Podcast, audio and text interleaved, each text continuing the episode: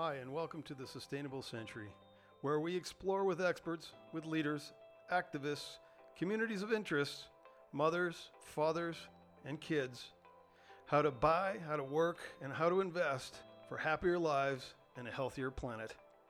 I'm your host, Mark D'Souza Shields. Have you seen Storage Wars? It's a reality TV show where a cast of characters bid on the unseen contents of abandoned warehouse lockers. It first aired in 2010 and it quickly became A&E's most popular show. I, who would have ever imagined like 5 million people in their lounge chairs every Tuesday watching America sort out its junk? Huh. Well, uh, while the magazine Slate claims Storage Wars was just so much trash TV, get it? It's popular. It is popular. And that raises the question why are so many people so fascinated by the apogee of America's growing piles of junk? Is it some kind of environmental schadenfreude? Well, uh, I don't know. But why is junk voyeurism so magnetic?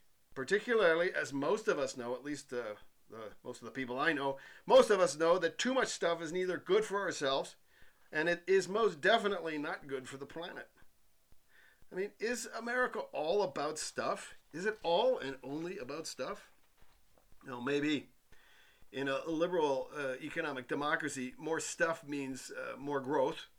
Uh, so maybe in this framework, yes, uh, constant buying is a pretty big deal.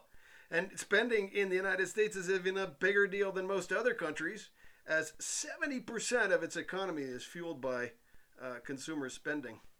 Now, just take June and September of this year alone. Americans went out and spent an incredible $14.1 trillion. Yeah, I said that. It's right. 14.1 trillion. Uh, over 60% of it, by the way, went to buy consumer durables or stuff. Our cash only grandparents would be aghast.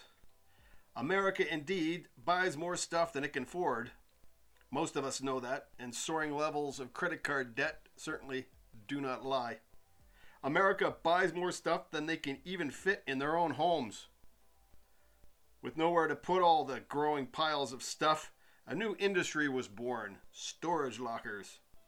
Uh, since 1961, when the first personal storage company opened its doors, the storage industry quickly evolved into one of America's fastest growing industries.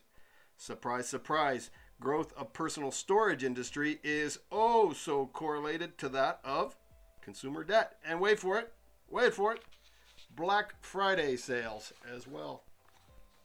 Well, the correlations, I have to admit, are a little bit superficial, but um, together these trends verily scream we buy stuff we don't need at prices we can't afford.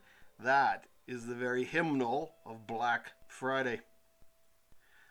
Uh, we all have good reasons to want a great deal on something we actually need, and you know, things wear out. But it's not about buying things, it's about overbuying. There are loads uh, of more and better reasons not to load up on stuff we don't really need, particularly if you want to avoid becoming uh, one of every six Americans renting a storage locker at an average annual cost of about a thousand bucks.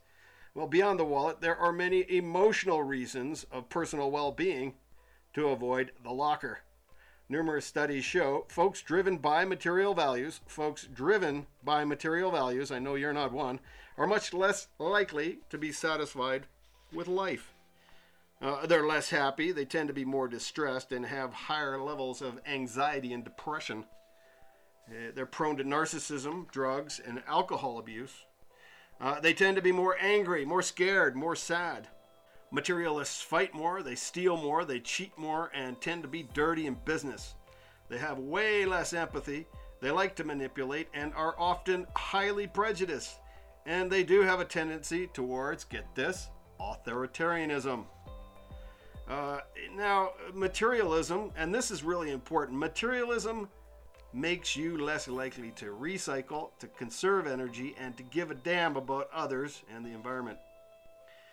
Well, if the consumer engineers, those very same people who brought you the shopping crazy of Black Friday, Valentine's, Christmas, and all that, well, if these consumer engineers They're the ones that uh, encourage us to spend every last and every last borrowed cent we have. And if that's not enough, in the immediate aftermath, and now I know I'm going a ways back, but in the immediate aftermath of 9 11, President Bush urged us to save America by getting out there and spending.